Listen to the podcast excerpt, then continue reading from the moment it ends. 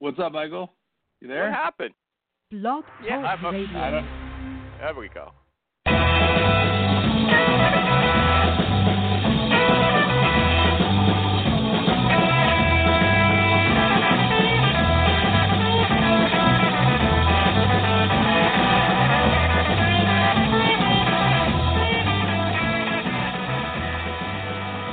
Everybody, Recruiting Animal here on October 2nd, 2019. Hey, look, our Prime Minister in Canada, Justin Trudeau, right? He recently had a big fight. I won't be too detailed. This is going to be easy to understand.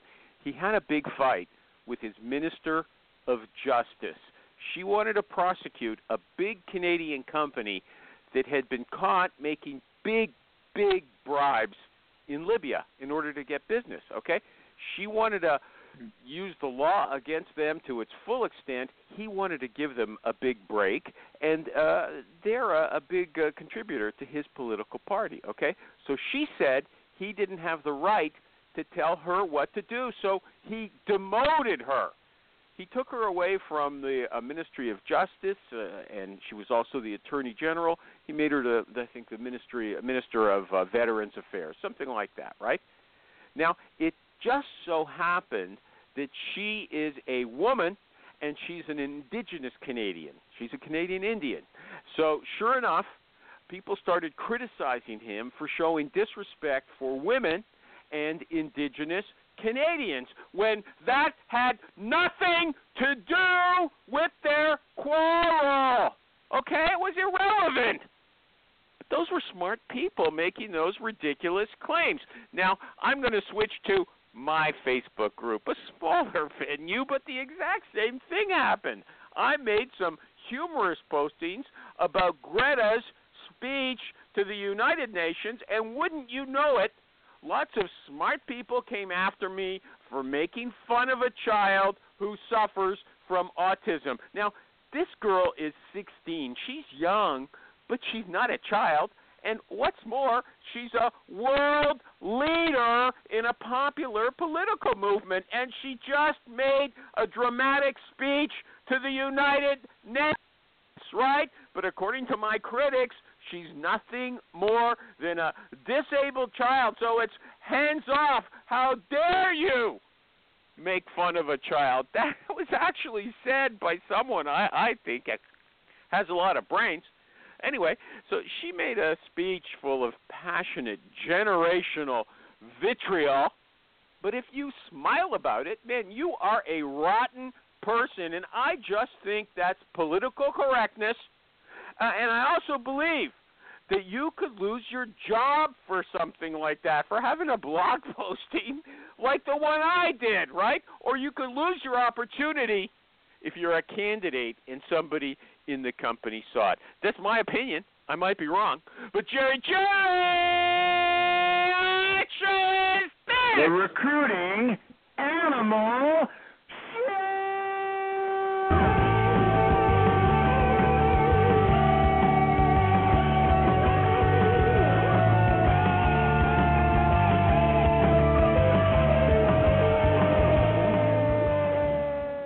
Thank you, Jerry. Thank you, man. I'd also like to thank my sponsors, Martin Snyder. He's the boss over at PC Recruiter. They're the Swiss Army knife of recruiting software. Nintran. He's the I don't know what his current title is, but he's a big shot over at Hiretual, Hiretual, the super duper sourcing tool. And finally, Nick Livingston. He's the CEO at what is the online interview technology? Do you guys remember? Honeit, Hone It, the online interview technology. Now I'm going to go straight to my guest. He's a return guest, and actually somebody who listens to the show regularly said, I like that guy, and I want you to have him back. And I said, why not? So Benjamin Nader, are you here? Yes, I am here. I hear you loud and clear. Welcome to the show. Ben Nader. Thanks for having me back the second time. Yeah, I'm happy to have you back. I hope you come again after today if it's a good show. Anyway, so sure. You, his name is Ben Nader, N-A-D-E-R. He has a popular Facebook group called what's it called? Six-figure recruiter. Am I right about that? Yes. Six-figure recruiter. You should go to I'm going to give you a tip. Go to GoDaddy and get a URL, six-figure recruiter if you don't have it yet, or something else. Sure. And put it to your Facebook group so you can tell people. You don't say, go to Facebook group and look up six-figure recruiter. You can just give them the .com. It doesn't matter. Anyway, sure. His company is called seattlesearch.io, and if you go to his LinkedIn profile, it'll tell you that he has a Twitter address. But when you go to the Twitter address, it's dead. Okay, you should change that. Yeah, okay, total bullshit. Yeah, no, you should change that. Don't leave it like that. Don't be sloppy. Is that what you advise all your young recruiters to be sloppy like you? I'm not a big fan of Twitter. So get it off there. Don't leave it there. So I'm gonna get rid of it. Yeah, I'm gonna get rid of it. I'm not a big fan of Twitter. I have no time for it. I think people just argue on Twitter, and I'm gonna get rid of that. So yeah. Okay. You know what? You're just trying to cover your ass. Oh, I don't care about Twitter, so I can put up a phony address there, and I don't. You know, it doesn't matter. Yes, it does matter. It doesn't make you look good. And now I'm gonna tell you. I like you. I think you're doing a great job. But here's what I said. Okay. Thank you. You know, I see you as I wrote this down so I would remember it. I see you as a down-to-earth, not phony guy. So why all the sort of standard corporate blather on your LinkedIn profile? Here's what he says, everybody. I'm the founder of Seattle Search Solutions, a strategic firm focused on adding value to both clients and candidates in the labor market. Look, everybody doing business is adding value. Why do you have to tell us that? Why do you have to use the term strategic? What does that mean, you're a strategic firm? Tell me, if it's not just garbage you threw in there to sound respectable. What is it? Well, it's garbage I threw in there to sound respectable. Why do you think that's important? Maybe teach me something. Is that important? It's not. It fills the space, and I guess I would ask you, like, what would you put in place? What would you change it? What would you change it up to? I mean, if you were to redo my about section, I know I could come up with something for you that would be better. I'm not a good thinker. Well, 100 million people could come up with something. That's my thing. So yeah, I put a strategic firm. I mean, the strategic firm part. It's just verbiage. I mean, what else would you put in there? You know. I mean, I can come up with something for you. I can come up with something that you would represent you better. Okay, and 100 million people, maybe they could, maybe they couldn't. I'm not talking about them. Don't dodge me, okay? I'm not going to stand for that. No, you, of all people, should be more straightforward. I want to hear what you'd like to put in place. Do you want to? I mean, you see me as down to earth and you know, casual, right? Probably. So, what would you like? Would you like me to put? I'm the founder of Seattle Search Solutions. Hey, everybody who's not watching his videos, the guy wears one of those flannel shirts and his baseball cap backward on his head, okay? So, I see him as kind of casual. Maybe there's a reason for that, okay? I'm not an idiot, okay? Now, what about this other thing? Okay. Add value. I'm adding value. Everybody adds value. You know, we connect valuable talent with incredible companies. That's just pap. Okay, I'm going to get – nobody likes it when I go into the weeds on this, but, you know, you don't need this fluff. That's all I'm going to say, okay? You want me to just erase it? You'd be better off. You're billing yourself as a talent advisor. What's that? Well, I am a talent advisor. So since we've last spoken, I've branched out and I've created an arm of my business where I basically take on clients and candidates that need career coaching. So I've expanded my offerings. So clients, what do you mean, companies or individuals? Yeah, no, individuals. So basically I've taken on a handful of clients that need career coaching. So, you know, finessing their resume, targeting companies, you know, giving them a good approach, helping them out with their job search, that sort of thing. And what level of people are there? What now? You if I remember correctly, you are placing unskilled labor to low-level jobs primarily. Am I right about that? Correct. That's my primary market. Okay. And are these the people that you're doing career counseling for? No. The people I'm doing career counseling for, one of my clients is a tech guy. He works on basically like software that like, you know, Qualtrics type of stuff, like research software. And how did you get that client? And how are you qualified to advise them? I know this is not what the people want to hear, but I'm curious. How? Sure. Connected with them on LinkedIn, basically, just kind of strategically, again, connected with them on LinkedIn, basically. They were looking for a new role. Kind of gave my offering and said, you know, here's what I can do. And, you know, kind of went into it with them. And then, obviously, for a fee, set up an arrangement. And, you know, we do Zoom calls. Did you solicit him, or were you trying to cultivate? See, one of your tips is to cultivate people just like as a friend on LinkedIn. And once you build rapport with them, then you start asking them blunt questions about the business they're working for in order to get past them to the hiring managers, okay? That's one of your techniques. Is that what you were doing with this person? And then he said, hey, Ben, you seem like a smart guy. Can you give me career advice? Or did you actually go and say, look, I want to be your career advisor? No, I went in and said, I want to be your career advisor. I think I could help you out and add value and get you to where you want to be. So I'm really blunt. Why do you want to do that? Why do you want to be a career? Why do you want to be a career advisor? Because what you're saying on your YouTube channel is, I'm trying to give you the fastest route to success, the quickest way to the money. I'm quoting you, okay? And you seem to be talking primarily to young recruiters who want to work for themselves in the same kind of business as you at low-level jobs, okay? So why are you going into this other thing? So not everyone is going to want to be a recruiter that goes and recruits for low-level general labor, right? I'm not going to convince the whole world they're going to be recruiters and go make six figures and do the whole jazz I talk about on YouTube, right? But there's other people that are going to stay in their tech field. They're going to stay in their managerial space, blah, blah, blah. And if they need a job and they want to kind of up themselves, level up and all that, I'm happy to help them for a fee and add that as part of my business model. But are you making just as much money? Is that the quickest way to the money? Is that also a quick way to money? It's an additional income stream that's pretty decently close. Yeah, I think you're wasting your time. I believe you're a good recruiter. Okay, I also believe you could work at a much higher level than you are and get much bigger fees. It sounds like your average fee is $3,500. Okay, so somewhere on there, yeah.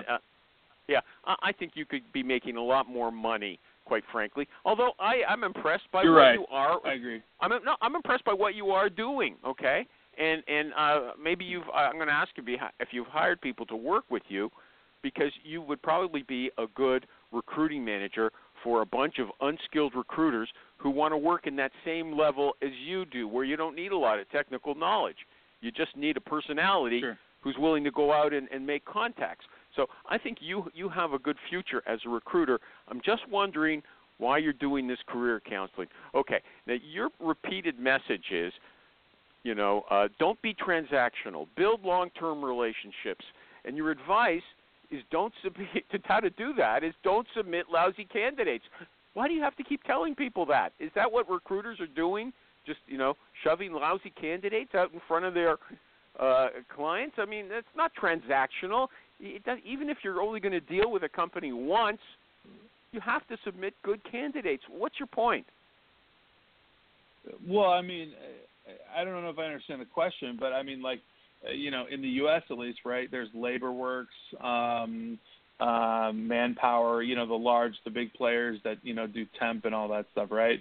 And these guys will find anybody that can, you know, possibly pass a drug test or whatever. Maybe they got a felony, and they'll put them on a job, and, you know, the guy will be off, you know, after a week or two. I do mostly direct hire, and, you know, I focus on getting quality candidates, and I give them usually like a 60-day guarantee, which I think is pretty lengthy for general labor, like forklift or just drivers or, you know, grunt work. Hey, you unmuted me. Lengthy. Hey, everybody's here now. Okay. Dang. Okay, I'm going off on the wrong. Does anybody else want to ask a question who's been listening? Okay, I know I'm not. Why are you going into career counseling, dude? That's dangerous. Thank you. Well, what's dangerous about it, man? What do you know about it? You've got no experience career counseling. It's a very dangerous thing to do to somebody's career. First. How do you know? What do you know? How do I know? Answer the question. Don't sit there and get defensive. No, okay, hold on. Let Michael G. Cox first. Michael G. Cox, then Alan Fluor. Okay, Michael G. Cox, get it out there. What's your issue? My only concern is that there are some very good, well-qualified career counselors already in existence that have been doing it for several years, that are licensed. The concern about a very experienced recruiter doing it is it's a bit of a turn, and they're not trained in how to do that properly. And from what I understood from, watching YouTube and listening to your last show is... Spit it out, Mike! Get it out! What bad can happen? What can happen that's bad? Is he going to get sued? He came from... Focus.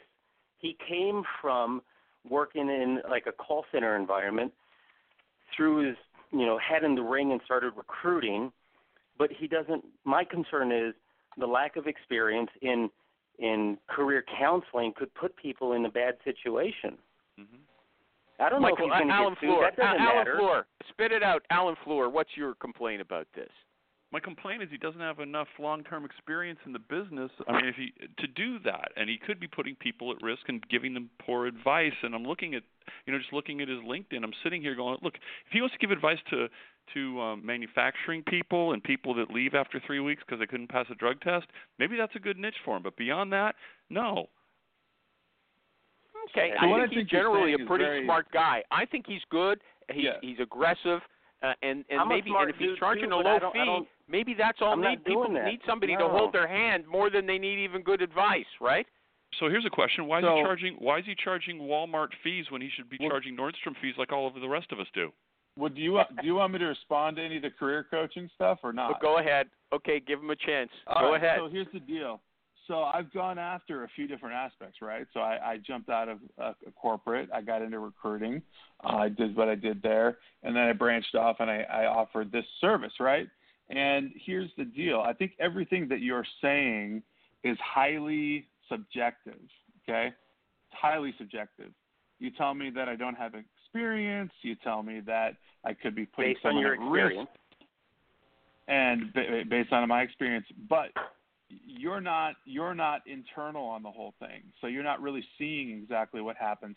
I've got clients that I've had plenty of success with. I placed a handful of clients or helped them get into, not placed because that's recruiting, but I've helped them get into great jobs that they really like. Tell a job. Okay, and tell a story. Okay, tell a story. Yeah, so I started working with a guy. He's a tech guy, right? Way up the chain, right? I'm talking about forklift drivers that I placed. I'm working with a tech guy, and we were doing a career coaching. We started, and so we're doing Zoom video calls. We're talking about all sorts of things. And I don't know if, everybody on the call knows everything and anything about career coaching, right? And I'm not saying you do or you don't, but – I'm saying I did a ton of research and training on my own to get, to the point where I could actually coach somebody. And so, at the beginning, what I did with this person was talk about their mindset, their limiting beliefs, their confidence, their interview abilities, their strengths, their weaknesses, all those sorts of things, right? These things are generic. How many of you could pop on a call with somebody and chat with them about that tomorrow? In a heartbeat. Probably every single person on this call will do that. Okay. No problem. So stop. Right. 1 second. Now, so I have a question. Second call. So I got a question. There's more to this story. Well, hold on. So okay, regarding the story. What, do you want me to tell the story? You've been trying to, but here's what I want to know. What was his title and position? I'm trying to. You're interrupting it. So on the second call, what was his job? You just said he's a tech guy. Alan wants a bit more specifics. What job did this guy do? This guy landed a job at WhatsApp.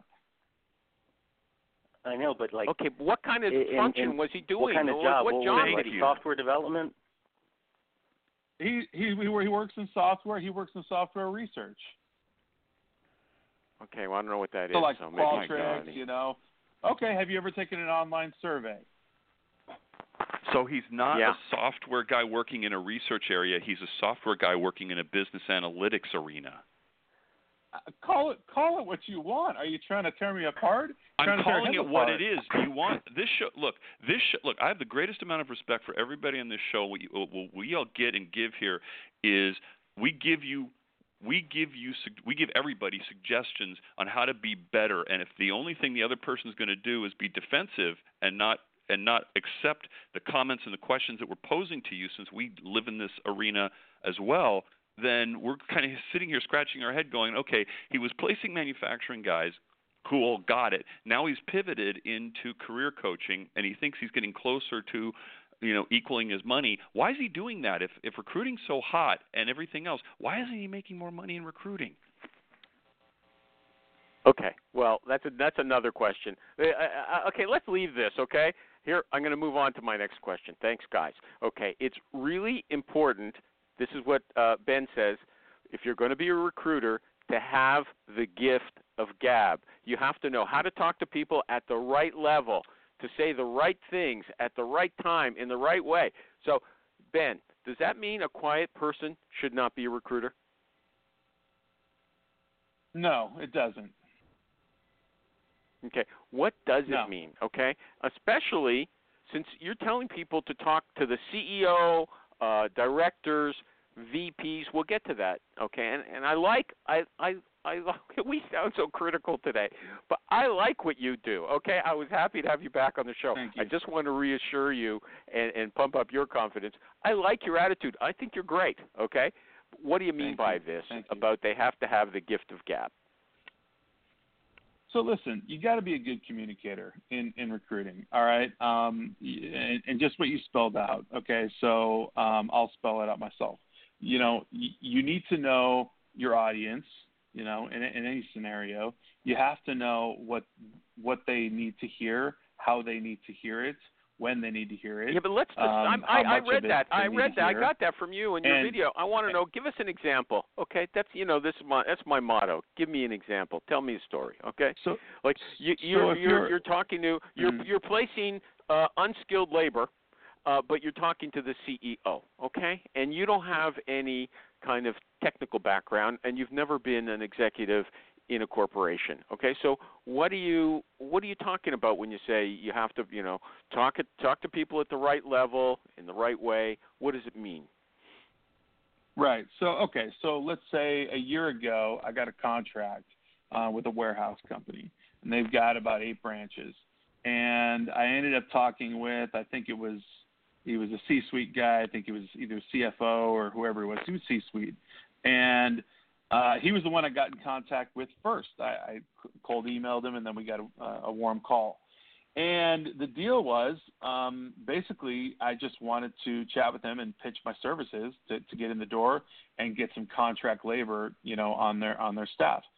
So in speaking with him, right, I didn't go nitty-gritty. I didn't talk, you know, down to the details of, you know, what are your pickers and packers, you know, what are they doing, you know, how are they, you know, doing their job day to day, you know, give me the details on all that crap. No. We talked about numbers. We talked about spread. We talked about margin, and we kept it extremely high level. We kept it at bottom line and those sorts of things, because I know that all that he's thinking about, right, in my field, in my expertise, in my head, I know this gentleman is thinking about competition. Who else does he have calling him? Who else is in his ear? And so I want to be in his other ear talking about margin, hopefully being on the better end of it, and getting him to basically take, you know, me up on my business. Okay, I'm done. Anybody else want? I'm finished with this topic. You okay? You're talking business to the businessman. Is that sufficient? Okay. Yeah, it's okay. Anything else? Anybody else want to comment or move on? Okay, business development. You spend a lot of time in a number of videos talking about this. So let's just go through some so people know some of your – it's not all attack here. Don't worry. I feel like we've got you scared just to start off with. But, okay, let's go. You spend a lot of time with your business techniques, okay? So here's one of your first ones, Yelp to Indeed. If you want to find clients, you say go to Yelp, find your geographical area, put in whatever industry you're interested in, and there it'll give you hundreds of potential clients. Am I right about that? And then you go to Indeed and find those that are advertising for jobs and contact them. Am I right about that? Mm-hmm. Correct. Yeah. And, so this is a video you've done that yourself? I did this myself. Yep. Yeah. And so this is a video I put out. This is on par with the Facebook strategy. And this is a video I put out that is one of the most rudimentary strategies for someone that's got, like, no cash, right? So my channel, you could call it, you could call it whatever you want, but it's all about startup recruiting. And so is the Facebook group. It's all about, a community for startup agencies. And people let's tell people the name of that Facebook group again, Six-Figure Recruiting or Six-Figure Recruiter, okay? Six-Figure Recruiter. Six-Figure Recruiters, plural. Six-Figure Recruiters, if you want to join. Okay. So, yeah, and so basically this video is meant to give people an outside-the-box concept, which is something that I did myself way back when, 2 years plus, going on Yelp, looking at all sorts of businesses in one niche, and then going on Indeed and checking out if they have any ads up. And then, furthermore, if you're a little bit of, you got a little sense to you, you look, maybe was that ad placed 29 days ago? Are they, a responsive employer or a responsive poster? You know what I mean? And checking all those things out. This is a very rudimentary way of getting clients, by the way. And then you go, hold on, and so, but getting in touch with them. Then you go on LinkedIn to identify hiring managers? Right. Yeah. So I would say go on LinkedIn, then obviously type in the company, find everyone that works there, and then find the high to mid-level people and, get in touch with someone that will actually make a decision, not HR, not recruiting. And I try to preach that, endlessly, that we don't talk to HR. We don't talk to recruiting. Okay. And what about the here's one question. I'll put it to the side, but I want to know. If HR and recruiting have it in their policy not to use third-party recruiters like you, and you're approaching the actual hiring authorities, okay, the hiring managers, how do they have the right to deal with you if it's against company policy? The other issue is, which surprised me, you are totally into ZoomInfo. When you go to LinkedIn, you send either a cold email or you make a cold call, but you're using Zoom primarily for your contact info. Is that right? That's right. Yeah, that's the majority. How did you get turned on to Zoom? How did you get turned on to Zoom? I mean, you're very enthusiastic about it. Yeah, I'm very enthusiastic about it. So someone told me about it. They let me know about ZoomInfo, so I checked it out, did a trial, and said, this is the shit. Went with it, and I was able to just get a ton of business out of it. And I can break down the numbers, but basically from the day I got it, I did $100,000 in fees 6 months later. So within a 6 month period, it did me $100,000. So I was. So how did it contribute to those? How did Zoom contribute specifically to those fees? Just by giving you the contact information and the key executives' names in those companies? What exactly is Zoom giving you that no other source is? Yeah, so here's the deal. So Zoom, and man, how can we get them as a sponsor for your show? You can talk endlessly. Zoom is so comprehensive. Zoom has the most incredible filter system. I mean, location, company size, company revenue, yada yada, whatever. So a recruiter that wants to just go after something specific and be really, really tight about it, even tighter than Sales Nav, right, or Recruiter Lite or whatever, you can get really, really tight on this. And here's the deal. You can run a really quick strategy by basically just adding up a ton of emails that you want to email out and popping them in, you know, and exporting them, and then doing things really quickly. That's how I got. It's an email service as well. It's an email service as well. Is that what you're saying? I didn't realize that. No, it's not. It's not an email service. It's simply a database. But what you can do is you can export the emails from them very quickly, and then email out of Mailchimp or whatever you use. Okay. And so I'm going to do some ads. The time is flying. I mean, I guess all the yelling takes up minutes, but. Yeah. We only yelled a little bit. We were coming from a good place. Yeah. Okay. All right. I respect that. Hold on a second. How much are you paying? Do you want to tell us? You don't have to, but if you want to tell us, I think you said $5,000 in your video. Did you say $5,000 a year, or is it more? I'm not going to talk about pricing on ZoomInfo. It's the whole thing. I can go into it, but basically ZoomInfo. Okay, I think he said 5,000. I think he said in his video. I think he said he's paying 5,000, but that might be cheap. Okay, I think they might be more expensive. Okay, I'm going to do an ad, and I'm going to tell you. He says he's using Zoom, but he's working with these startup recruiters. Startup recruiters can't afford Zoom. Okay, so there are alternatives in his videos. Ben talks about them, but I have a client. I have a sponsor.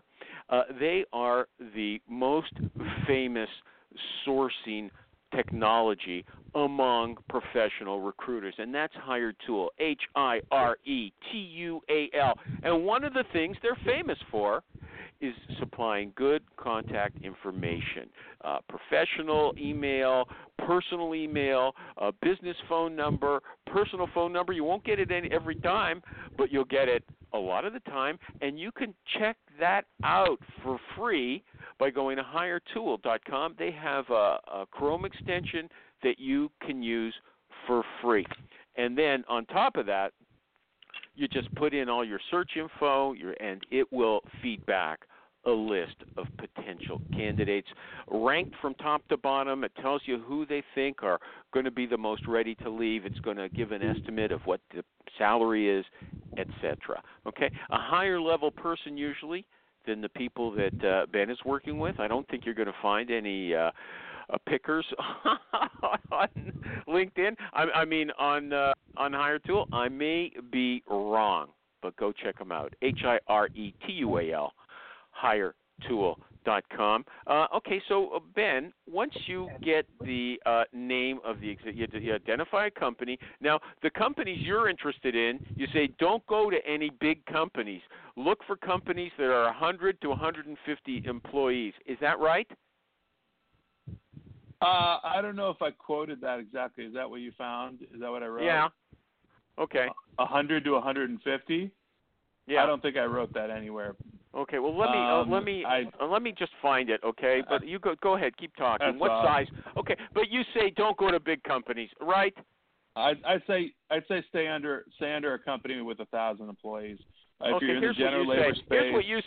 Here's what you say. Look through Indeed for companies posting jobs. Look for companies that are local to you with 50 to 100 employees. Okay, I said 150. I'm sorry.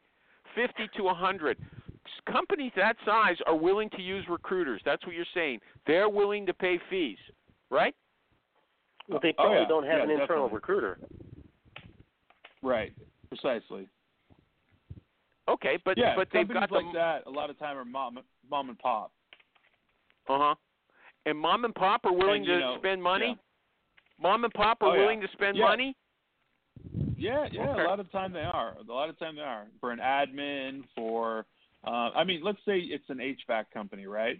And it's mom and pop. Hey, they still got a ton of money, right? They're running an HVAC company, but they're a family-owned business, and they have no clue how to find their new admin or their HVAC techs or whatever they need. Hell, I'll charge them 10% all day long to find them 5 HVAC techs. I mean, that's, Why don't you charge them 25? That's your standard fee, 10% of first-year salary. Is that right? 10%? Is that what you're saying? That's correct. Yeah, that's what. Yeah. Okay. Now you also say you cannot send 15 emails or 15 LinkedIn connections out a day and expect any return. You need to be doing mass volume. This is for your business development, what you call outreach to clients. Do 75, do 100, do 120 a day if you can. Send out 50 emails on your phone while you're at lunch. Let's go back to Yelp. Are you getting all those email addresses just by going to Yelp and then Indeed and then LinkedIn or Zoom? Is that how you're getting those? That's a huge amount. It's a huge amount, and yeah, you're doing it by doing things like that. And here's the deal: consider the audience I'm talking to, right? So the individuals that are starting up, they're not as strategic as someone else would be, right? So somebody strategic might look at a company and say, I know exactly what to do here. A lot of the audience that I talk to is all spray and pray, right? And that's why I preach 75, outputs a day. That's a touch. That's a connection request. That's an in-mail. That's an email, a phone call, whatever it might be. Question. Okay, and Yelp and Indeed are going to provide those huge numbers for you. That's what you're saying, right? If you put in the work, you can get there, and you got to put in a lot of work. Okay. I mean, it's a hustle. What goes into your email? What goes into your email? Start with the subject line. Sure. I mean, let me bring up my. You're not having fun on this. You're not enjoying the show. I can tell.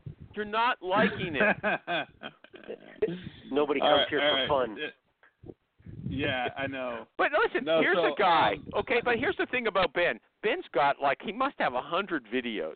He's used to talking. He's used to articulating his ideas because he goes over them again and again. He says the same things many times, okay? So he knows his stuff. I'm not going to say he knows his shit because shit is an animal bad word, okay, even though we used it before. He knows his stuff, okay? So what word are you not going to use? When we come at him hard with these questions, man, he should be hitting them out of the ballpark. Wham, wham, wham. Not say, that's what he should be doing, okay, in my humble opinion. All right. I got a question, Animal. Go ahead. What tools does he use on his phone to send out that many mass emails? What's the tech? I use Gmail. I use G Suite. So you don't do bulk emails. You just do them individually. Not off my phone. I don't do bulk off my phone. Okay. Yeah. What about on your phone? What about not on your phone? He's asking a general question. Spill the goods. Yeah, not on my phone. Not on my phone. I'd go with Mailchimp, ContactOut. Constant Contact. And I'll switch them up. Every once in a while. Yeah. So we're coming back to the emails. Cool. What's in the subject line of these emails? So a really good subject line that I like is with a colon, staffing, restaffing, right? Uh-huh. So, and then maybe re-hiring for X position or, re-attention, some person's name or, staffing for company name. What do you mean by somebody's name? What do you mean someone's name? What name goes in there? You're sending it to a person. You put their name in the subject line as well? Manager. Yeah, like the person that I'm sending it to, their name that I found on ZoomInfo, that particular person's first name. Because I think people are much more likely to open up an email that has their actual name in it. I would find it kind of bizarre to get to see an email and says recruiting animal. Maybe not. I don't know. I'm thinking about it. What goes in the bizarre? You'd probably open it, right? Not necessarily. What's in the body? What's his headline again? What's his headlines again? Re Alan Fluor. Delete. He's sending it to you, or restaffing, or this specific position. I don't believe you, Alan. I don't believe you. You said delete. I've done email for 20 years, and I've worked on headlines a lot. That one, it's like that. I think it will get an open, but it's like, oh, good trick, but then delete. But you're, okay, but that maybe that right, too. Right. That's well, let me ask you this. Okay, right, so if you're using if you're using Mailchimp, what's your open rate? I have anywhere. It's not amazing or anything. I have anywhere from like on an open rate. I'd say it's like 2% plus. Okay. Okay. Look, Ben, I want you to come back someday. So I just want to tell your audience, if they're listening, Ben is much more enterprising than me and much go-getter. He is a better person than I am, okay? I'm not putting him down. Oh, geez, come on. Maybe other people are. My intent here is not to make him look bad, okay? We're just having fun, okay? This is the Recruiting Animal Show. We're having fun here. He's lucky Jerry isn't here, okay? So, although Jerry's going to want to get paid for being here. Okay, so what goes in the body of the email? In the body of the email, I have a couple templates I use, but usually one is like, hi, so-and-so. Let's see here. Let me give you a good one. One that I use very frequently is, hi, I'm Ben, the president of Seattle Search Solutions, a locally based staffing company. We work in many different industries in Seattle, and we hire employees directly or on a contract or contract-to-hire basis. We know you need to focus on your business and not hiring and sourcing endlessly for the right staff. Time spent on your business is much more valuable than sourcing resumes and vetting candidates. Your company came across our radar, and we'd love to help. Our clients enjoy direct, intimate access to us throughout the entire hiring process and afterwards. Our direct hiring fee is X%, whatever I want to put in for that company. In parentheses, one time, contingent upon hire. Current research tells us this is the lowest direct hire fee in Seattle, where companies are paying upwards of 20 to 25% in direct hire fees. Clients also enjoy a 60-day guarantee window by which we guarantee to blah, blah, blah, blah, blah. What do you guarantee? What do you guarantee? Is that a first email? Yeah. It's long, isn't it? This is the first email. Damn. Yeah. Wow. Is it too long? Mike, in your opinion? Yeah. No, I mean, nobody's going to read that. I would say very few individuals. I get those all the time. Not as many as you would like would read that much. I have a question. You know what? Go ahead. Emails sound a lot longer when they're spoken out over the telephone. Okay. Yeah, that's cool. Let's say you get a guy on the phone. What's your value proposition? Why are you unique? Why you fee? He already said that's what he's weighs. He's paying half the price. Okay. Money fee is in my personal opinion, fee. 25 to 20%, okay, that catches somebody's eye. When I hear lower fees, I'm like, okay, this, no, I'm going to get bottom of the barrel candidates. So, when you talk with somebody, fee aside, fee can be the right fee. What's your value proposition? Why am I listening to you? Hey, by the way, that's a very good question that would serve you well. So fee aside, in general labor, giving somebody a 60-day guarantee, I think is a pretty good value. What's your value proposition beyond money? Yeah. He says you've got constant intimate contact with us right through the hiring process. So we're – hold on. Everybody, hold on. Nick, hold on. Wait a second. Wait. Please. Think about it for a second, Ben. I got to do two ads right now. The show is going so fast. No. I can't believe. Okay, go ahead. Ben, I won't do you are the guy. You are the guy in that region for this type of a position. There you go. And even in that email, you could say, "I'm the guy for." I think you mentioned like forklift operators or general labor or that or this. Right. Name five, whatever, or you could say maybe two different niches: general labor, warehouse labor. And also your front office or whatever, and then you say just those things in this region. As a matter of fact, you give them three examples of recent placements and you're showing them. And I have another comment. I have a question and a comment along your lines, Michael. So, Ben, sure. Have you ever placed one of these people on a contract basis? Like a temp? Yes. Yes. Okay. What is your and I mean it, what is your workers' comp rate on this?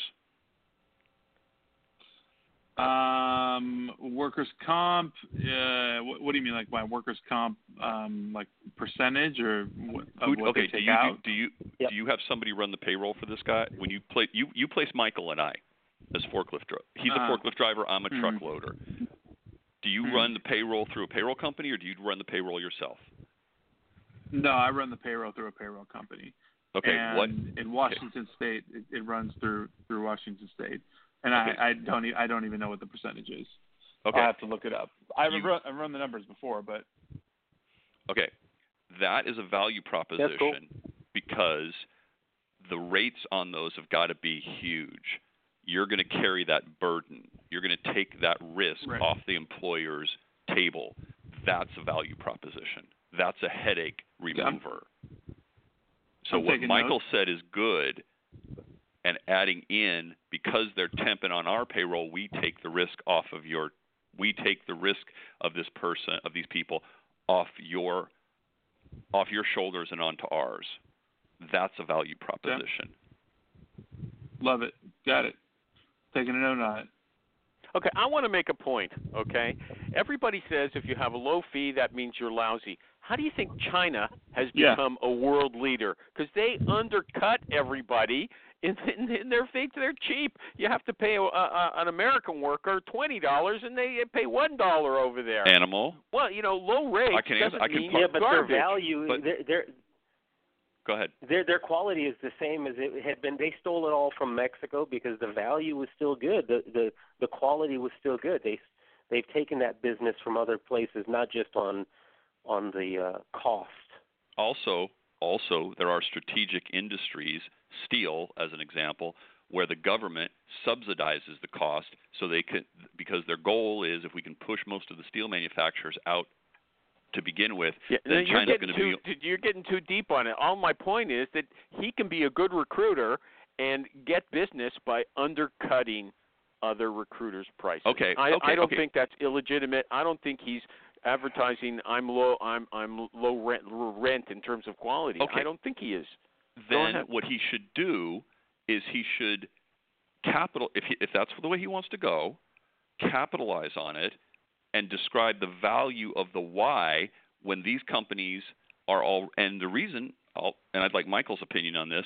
The reason I think he's going to get – Have you ever heard of the recruiting animal? Have you ever heard of the recruiting – you're on the recruiting animal show, okay? Michael G. Cox. So, so here's the thing. Is if they're already paying 20-25% and a 10% guy comes along, sure, they're going to give it a shot, no big deal. But here's the thing.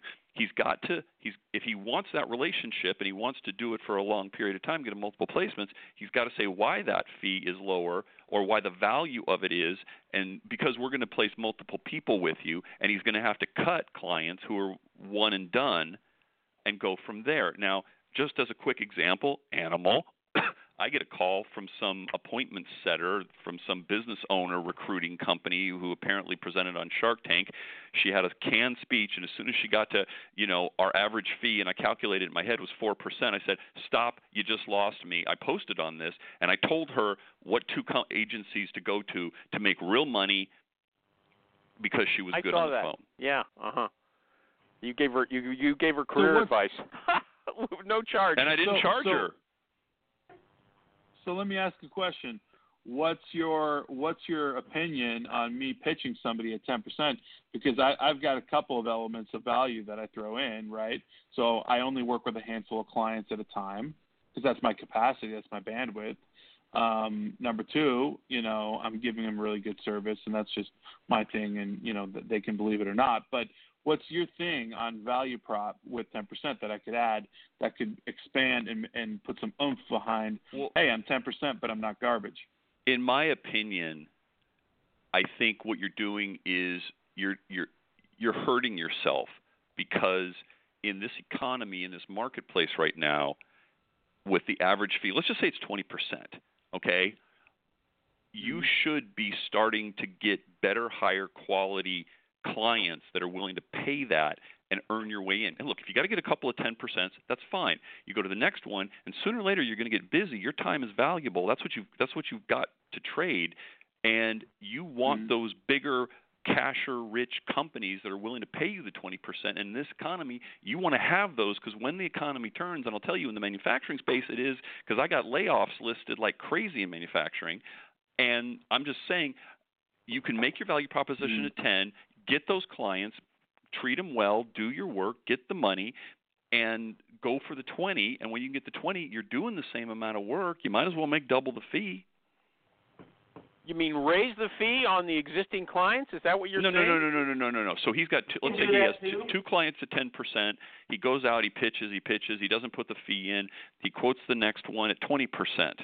Okay. He'll get someone to bite at 20%. And then that's going to be because, put this way, why does McKinsey charge 40% more than Deloitte and Accenture? Why? Because people listen 40% better, and those are the companies that have the money that will pay McKinsey. Yeah, okay, you know what? So I understand what you're saying, though. If he let him go in his current strategy, get his bread and butter, his basic needs covered by those 10% clients, and then experiment with bringing people in at a higher rate. That's essentially what you're saying. Is that right? Yes, and what if he does that, and now he gets 5 clients at 20%. He goes back to the 1 or 2 10% companies and says, look, Bob, I love working with you. We've been doing quite well. We've getting a lot of good referral business. I want you guys to have the equal attention, but our fees have gone to 20%. Now, Bob can make the decision to not work with him. Ben can choose to negotiate it to 15%, or he can choose to keep it at 10. That's his choice, but now he's got more leverage. Okay. Now, Ben, before we we're almost out of time. What about have you hired people to work with you? Yes or no? No, I have not. Okay. Now I see you as the brains of an operation. Okay. I don't know what kind of manager you are or would be, but I see you as, and you set yourself up as a leader in your group. You know, you've only been in the business 2 years, but you're giving other people advice, okay? You're also relaying advice. You're taking advice. You say, I spoke to an old-timer, and this person's in business 40 years. This is what he told me. I'm passing it on to you. So, but you're kind of – I'm not saying that you're a narcissistic boss, but it doesn't look like you mind being a leader. And if you know how to generate business like this and also set up a process there are probably people who might like to work for you just executing your ideas. Have you thought of that? Yeah, I've definitely thought about it. At the space I'm in right now where the numbers are and all that jazz, I haven't really thought too much about the scale and what it's going to look like, but I know it's coming.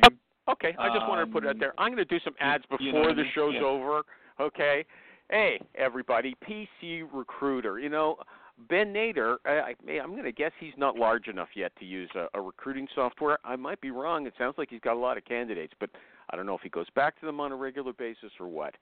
But PC Recruiter is a recruiting software that half of the members of the Pinnacle Society use, okay? They're the top big billers in the business, and what they like about it is it's so versatile. As Michael G. Cox will tell you, it is configurable. You can make it do, you can make it do all kinds of things, and if you're afraid, the word configurable or customization makes you scared, hey, they've got great support people. They're very friendly. They'll help you configure it. So if you have your own style of doing things, if you're a man or woman who feels I'm an individual and I want to do things my way, they don't impose a work system, a workflow on you. You configure the software to suit yourself. They've been around a long time. They're very dependable. Go check them out at pcrecruiter.net. And now, last but not least, I'll have to make this up to my client somehow.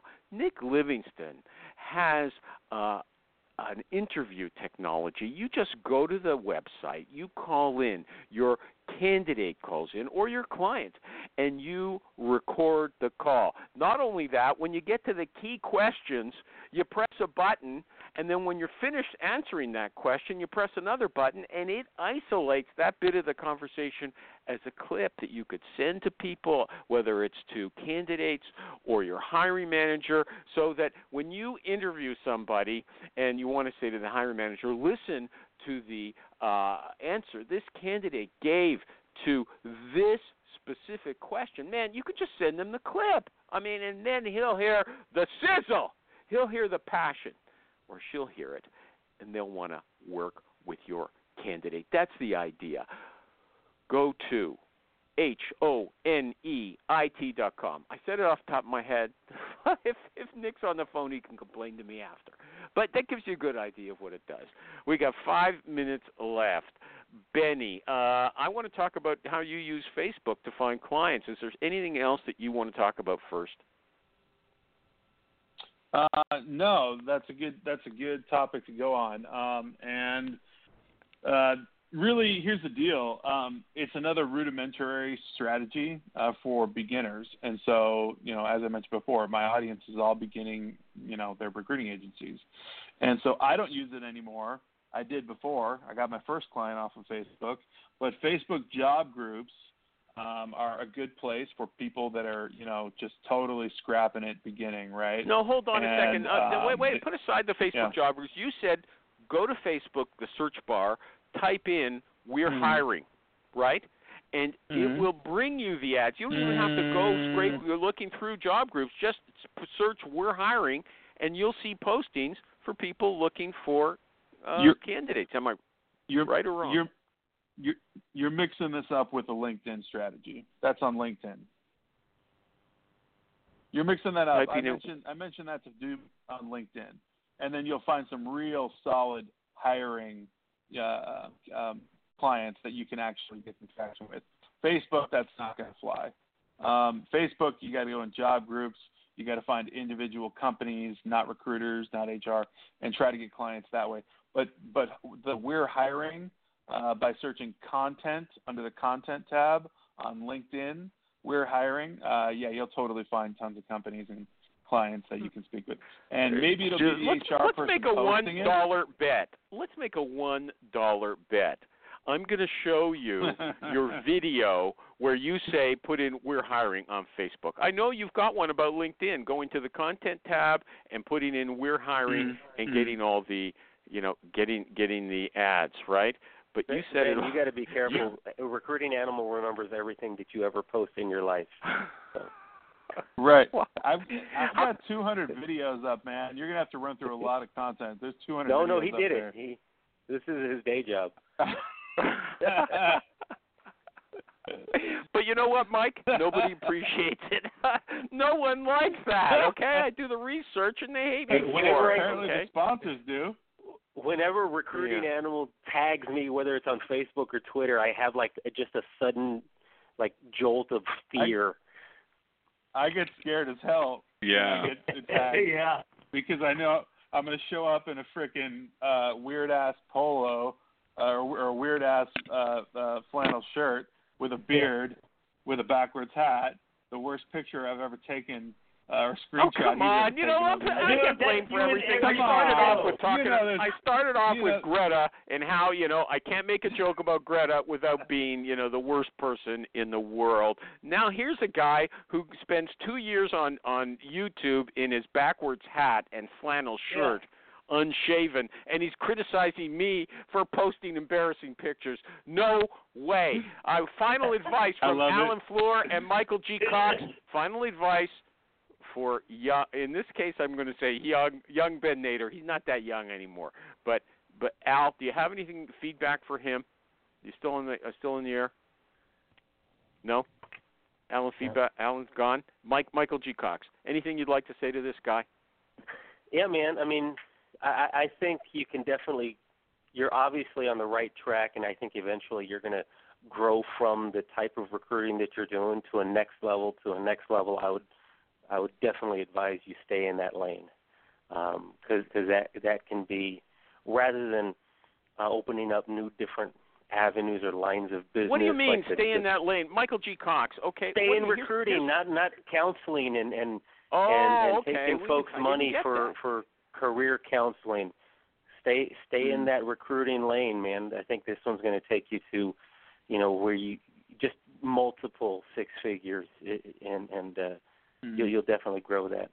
I think so, too. What the big striking thing for me about you, Ben, is that you've got so much initiative, okay? Do-it-yourself initiative. Thank you. To get going. And you shocked me when I saw that you're spending, thousands of dollars on Zoom. I didn't know you were willing to spend money, okay?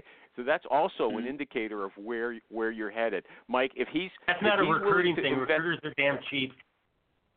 Okay, no. If he's hold on a second. David Perry, he spends a lot of money on Zoom as well. Okay, so now people are. If he's willing to invest capital, that tells me he's really serious about going places as well. Okay, Ben, any final words for us? You want to criticize us and say, man, this has been terrible. I didn't like the show. I didn't like the show. Hey, man, no, I'm thankful for being invited back for the second time. Always appreciated. I love the show. I love the candor and the transparency here. I like how everybody's throwing out their advice and kind of, giving their feel and their vibe on what I'm doing. Enough of that. Okay, yeah. Okay.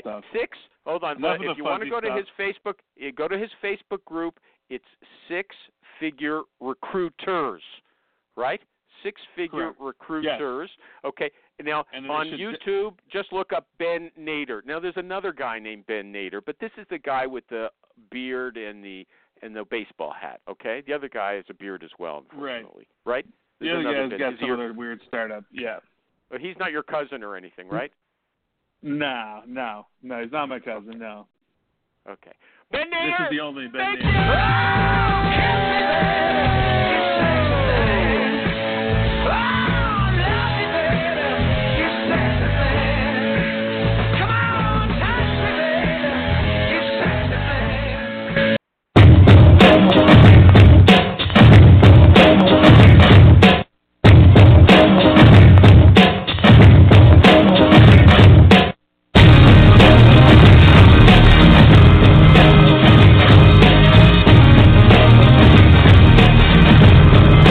Are you familiar with the after show and its format and the goal of said show, Cliff? No.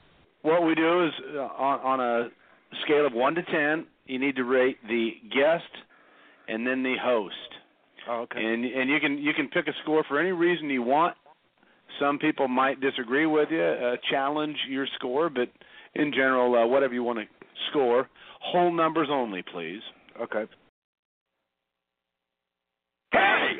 I don't need this, man. Hey! I don't need this, man.